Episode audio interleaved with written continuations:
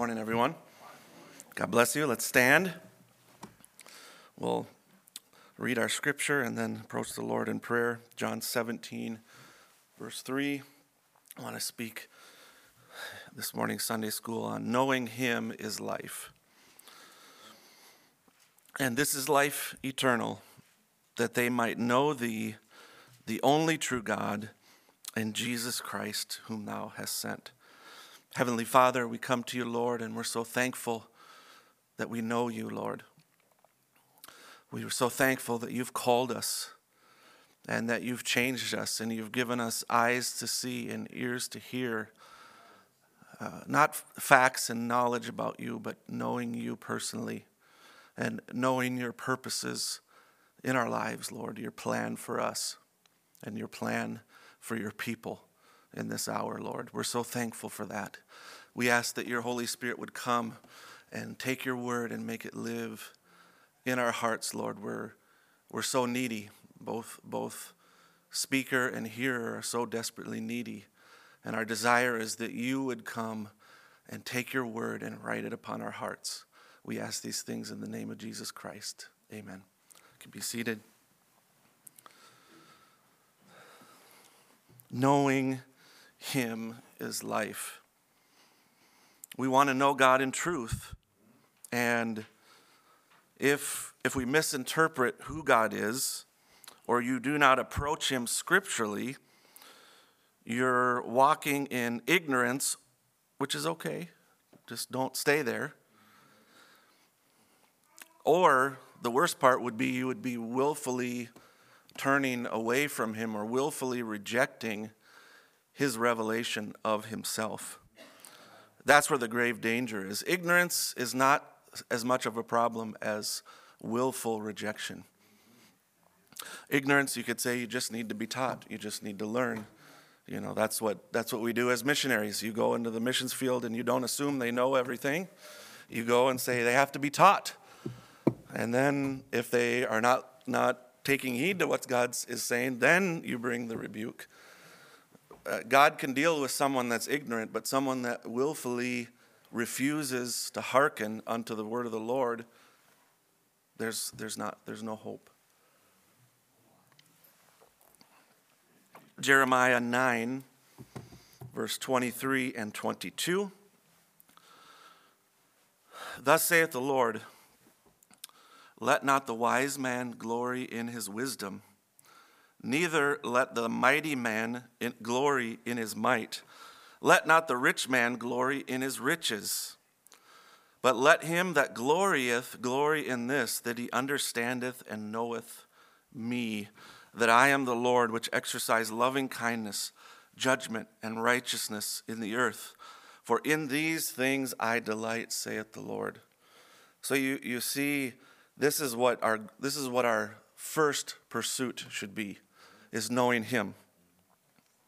Brother Branham says this in the um, sermon, uh, The Works That I Do Bear Witness of Me in 1951. He says, So, friends, find divine love and favor with God. Then, God, if He finds favor with you, will give His gifts into you. But first, find the giver, seek the giver. Then the gifts will come as God sees fit to give it to you. Do you believe that? We believe in the gifts. Uh, we understand in the scripture that we're told even to covet them and, and earnestly desire them. Absolutely. But we don't put that as our God. We put the giver as our God. And we seek Him first. And eternal life is not necessarily spiritual gifts, having spiritual gifts. Eternal life is knowing Him. You see, what, what Pentecost did and where they went wrong is they got that out of order. And Brother Branham continually rebuked them for that. You're seeking the gifts instead of seeking the giver. And there's a, there's a danger in, in, in getting out of balance because Paul says we are to seek after the gifts, right? But not in lieu of the, the most important thing, right? That's knowing Him. Knowing Him is eternal life. Matthew 7 tells us you can have gifts and still be lost and go to hell. You can be anointed with the Holy Spirit on your flesh and your human spirit and do and prophesy, cast out devils, and heal the sick. And he, he'll come and say, Depart from me, you workers of iniquity, I never knew you. But at the same time, these signs shall follow them that believe. So, uh, so again, we get it in the right place. Knowing Him is eternal life. Not having His gifts, not having His power, not having access to those things is eternal life. Knowing Him. Then, when you know Him, and you, you how do you know Him?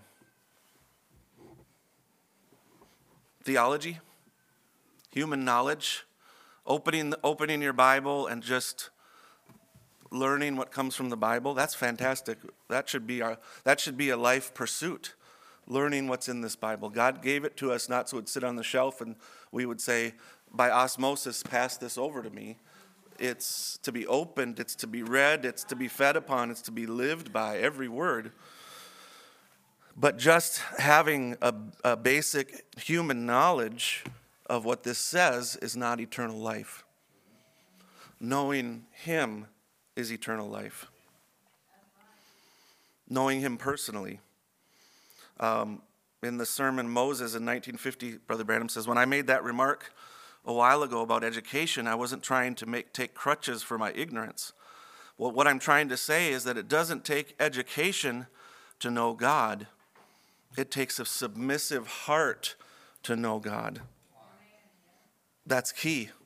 A person can have education and be hard and proud, and they can have a doctor of divinity degree, and they could argue you up and down from Scripture. But that, that's not eternal life. That's not knowing Him, that's knowing facts. Uh, let's just be flat. A person can preach this message for 30 years okay let's be let's be real. A person can preach this message for 30 plus years. They can grow up in it from the very beginning of it and come to a place where their life shows they never knew the lord jesus. So don't think just because you can quote the message and you can quote scripture and you can you, you know this about it and you can spend hours giving a testimony that you don't that that, that that's enough that's not enough. You have to know Him. You have to meet Him personally. And, and that's, he, when you meet Him personally, that brings a transformation, that brings life. And, and again, this is on, on a human level, you can be a great kid, you can grow up in a message church, you can do the right things and make the right choices, but God has to come to you.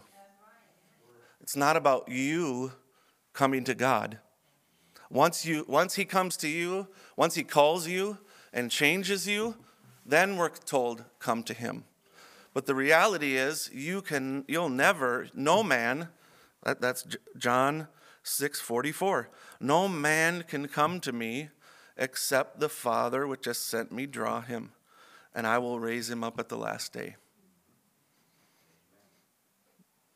1 Corinthians 12:3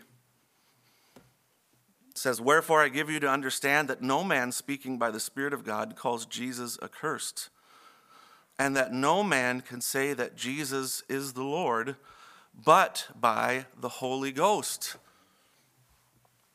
Matthew, Matthew 7.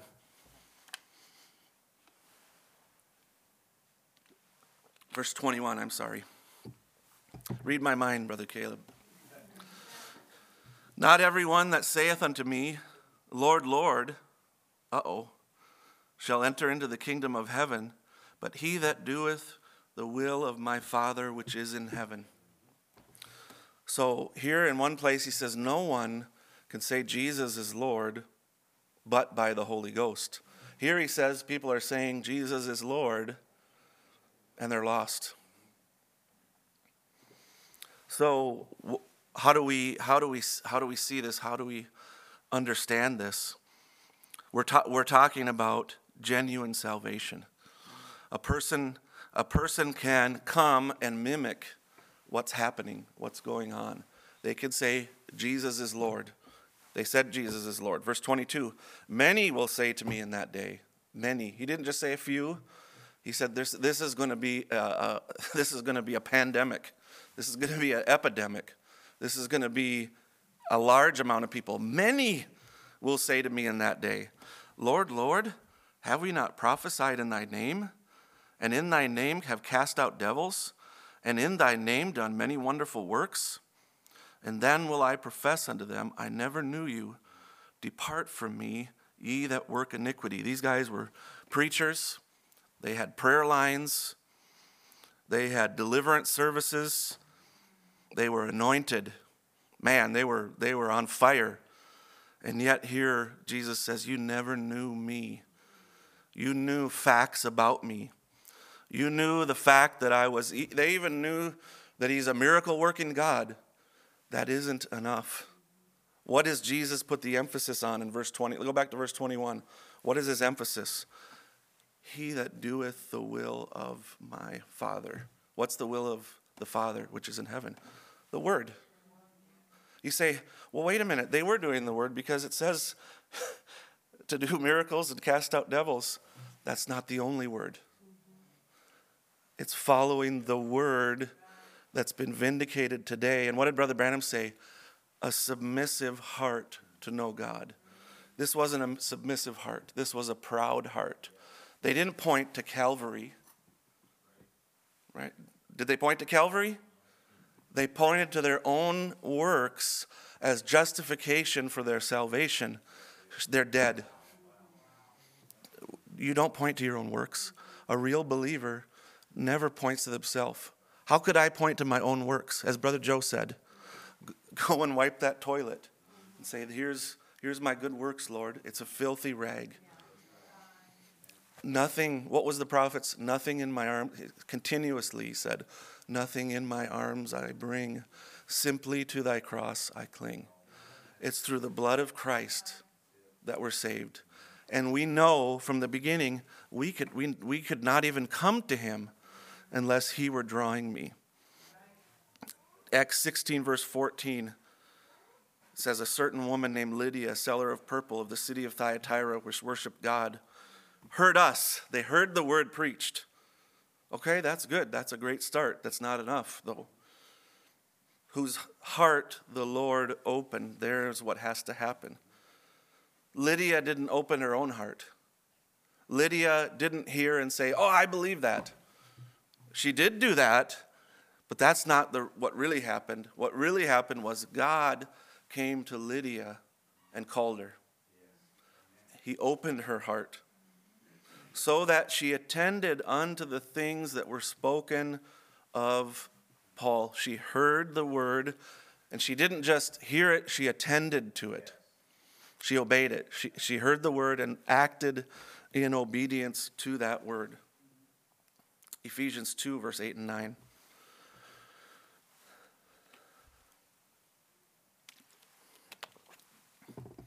For by grace are you saved. Simple verse that every one of us should have memorized from, from, from when we're six years old.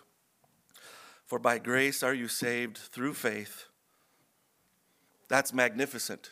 But Paul doesn't stop there. And he says, That not of yourselves, it is the gift of God. The faith that you're saved by is not your own human faith. It's not what you could believe. Many will say to him, out of their own human faith, out of their own human confession, Lord, Lord, look what we did. Look how we prophesied. Not, not by this one. This one, their faith is a gift from God not of works, lest any man should boast. You can't boast and say, I, I have great faith. I just believe. I just believe. I am such a great believer. No, you're not. God changed, changed your heart. God came to you. God opened your heart to receive the word. Salvation is of the Lord. Salvation is not from you. If it was your faith, you saved yourself. Ultimately, when it comes down to it, it wasn't the cross, it wasn't Christ, it wasn't any of that. It was you, by your own belief, that saved yourself. boy, that's fickle. I'm so glad I'm not saved by my own faith. I'm so thankful that it was that he came to me. He put a faith in my heart. But why? Because my, rea- my reaction is in Romans 3. My response to the word was what growing up? Yeah, I'll get to that later. Yeah, I'll get to that later. I grew up hearing the Bible. I grew up with a mom reading me the Bible. What did I say? Yeah, I believe that. I believe that. I went to do what? Smoke the weed, smoke some weed while I believed it. Somebody came to me, spoke about predestination. Do you believe that? Yeah. Next day, I went and smoked marijuana, went to a party, and, and got drunk. Believing with your own human faith is not going to do it, it's not accomplish anything. God has to come to you. This is a, okay, I hate this statement really because it's so trite, a God thing. If your life can be explained by your own human effort and what you do as a, as a, as, as a good kid, a good message kid, there's a huge problem. God has to, He has to call you, He has to draw you, He has to open your heart, He has to give you the Holy Ghost, and then it's His work that He's doing all along. And you, you might say with the Apostle Paul, I labored harder than anybody else, but then you'll come behind that with the Apostle Paul and say, It wasn't me, it was the grace of God in me. If, if, if your life can be explained by your own human effort, eh, you haven't got the life of Christ yet. It's great to be a good person. We love good people. We're thankful for good people. And surely, even if you just sat here and listen to the message on a human level, it would make you a better person. But that's not what we're talking about.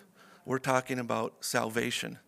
Salvation is of the Lord, and God's focus is you knowing Him.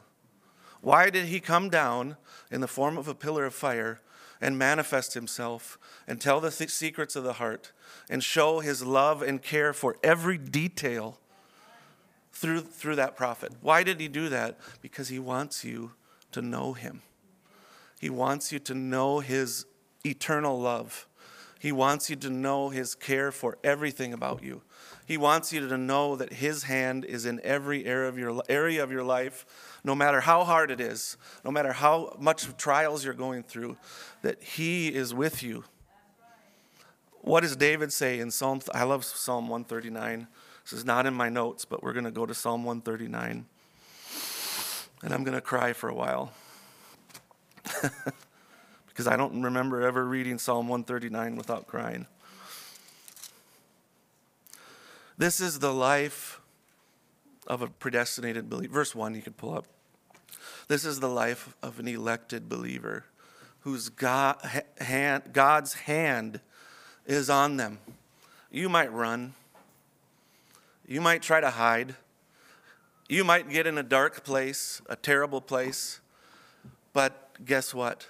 No matter how deep and dark and terrible it is, God is right there with you. And He knows every detail of your heart. You're not hiding anything from Him. You might hide it from your parents, you might hide it from your spouse, you might hide it from the people at church, but you're hiding nothing from God. And He still loves you.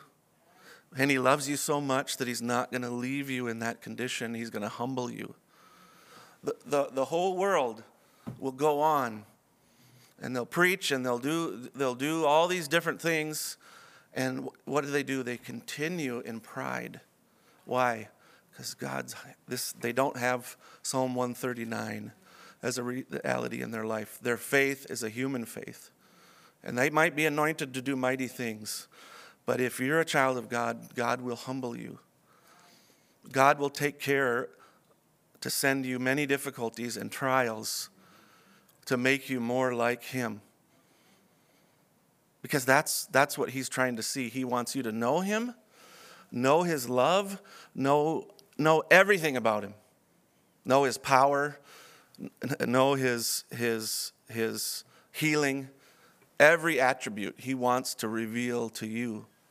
Most of those attributes come by revelation through a life of trials and suffering. O Lord, you have searched me and known me. You know my down sitting and my uprising. You understand my thought afar off. Isn't that incredible? Think about that. God understands you. It's not that He just knows the fact of your thought, it, He knows it, certainly. He knows everyone's thought before the foundation of the world, before you think it. It's not that, it's that He understands you. He understands what you're going through, He understands the pain you have, and He's there. Thou compassest me my path. In other words, He surrounds surrounds you. Your path is surrounded. And my lying down, and you're acquainted with all my ways. For there is not a word in my tongue, but lo, Lord, thou knowest it altogether. Thou hast beset me behind and before, and laid thine hand upon me. Such knowledge is too wonderful for me. It is high, I cannot attain to it. Go back to that scripture. That, that's such a statement to me. Because you could say, you could say like a theologian, well, he's just speaking of the omnipotence, omnipresence, and omniscience of God. We all know that. We do. But that's not just what he's talking about. This is a, a man who lived a life. This is a Psalm of David who, who, who experienced this. This is an experience that we're talking about right here that David had was I tried to run from him and he was the path that I was on, he was in the front and he was in the back and he was all everywhere around me. And no matter where, where I went, he was there. Why? Because he's got a plan and a purpose. He's doing something. And he wants you to he wants you to know him and he wants other people to know him through your lived life. And such knowledge is to it, it will make your brain explode. And and it should be making us shout and dance. Because what an incredible thing. It's high. I cannot we can't have a full comprehension of all that god knows about us how much he loves us how much he cares for us remember nothing can separate us from the love of god in christ jesus our lord nothing you do nothing you think Nothing. No devil, no experience in life, no, no, no government, absolutely nothing. Not nakedness, not famine, not peril, no trial that could come your way will separate you from the love of God in Christ Jesus our Lord. Nothing. Because before the world was ever created, you were already a part of his life. You were his seed gene, and that love is eternal. And that thought that he had of you is eternal. And he's gonna he is he is so zealous. He's so much more zealous than we are. He is zealous to accomplish what he wants to accomplish in your life and in my life, and nothing will stop him. Verse 7 Whither shall I go from thy spirit, or whither shall I flee from thy presence? The answer is nowhere. You're not going anywhere. If you're the elect of God and He's called you and He's filled you with His Spirit, you're not going anywhere. You might want to go somewhere, God is going to be there.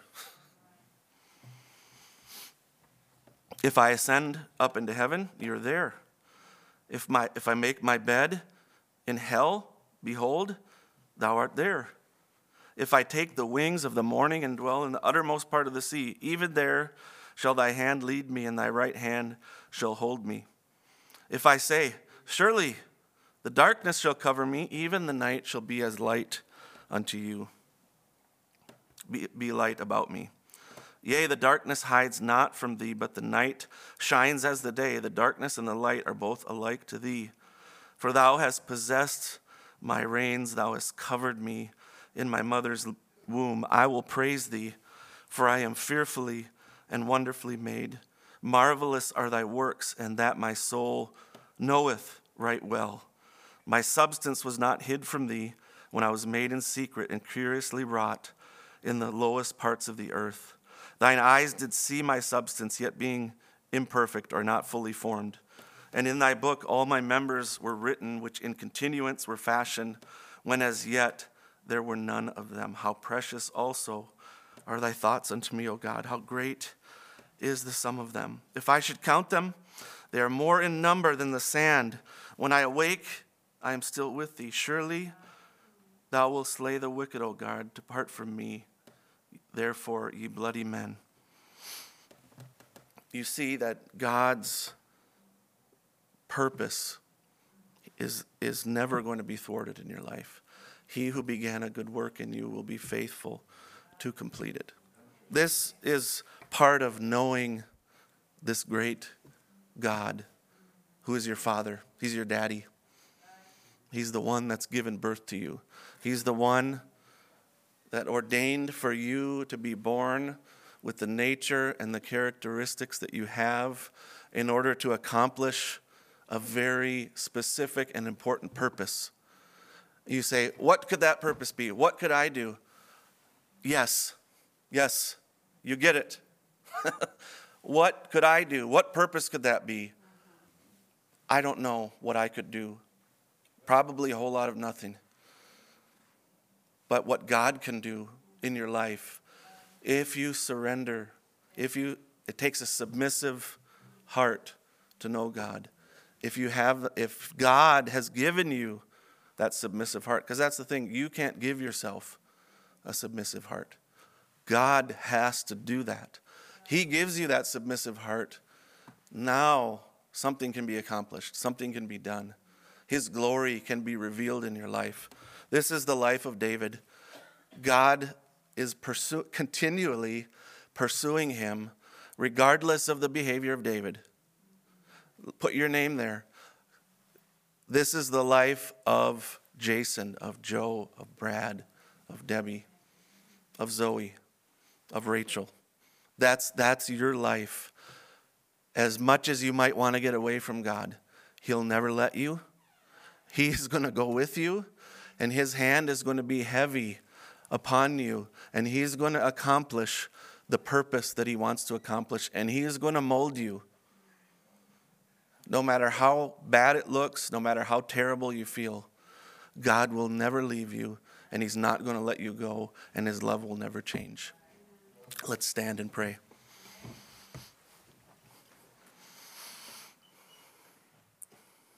Heavenly Father, such knowledge is too wonderful for me.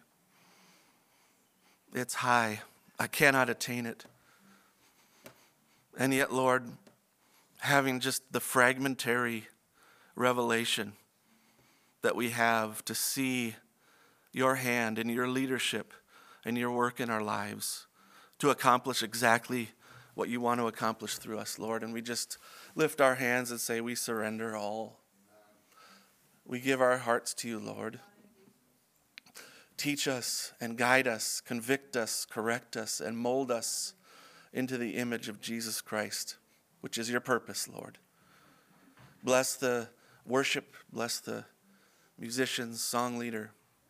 Bless the preaching of the word, Lord. Be glorified today amongst us, we ask in Jesus' name. Amen. God bless you.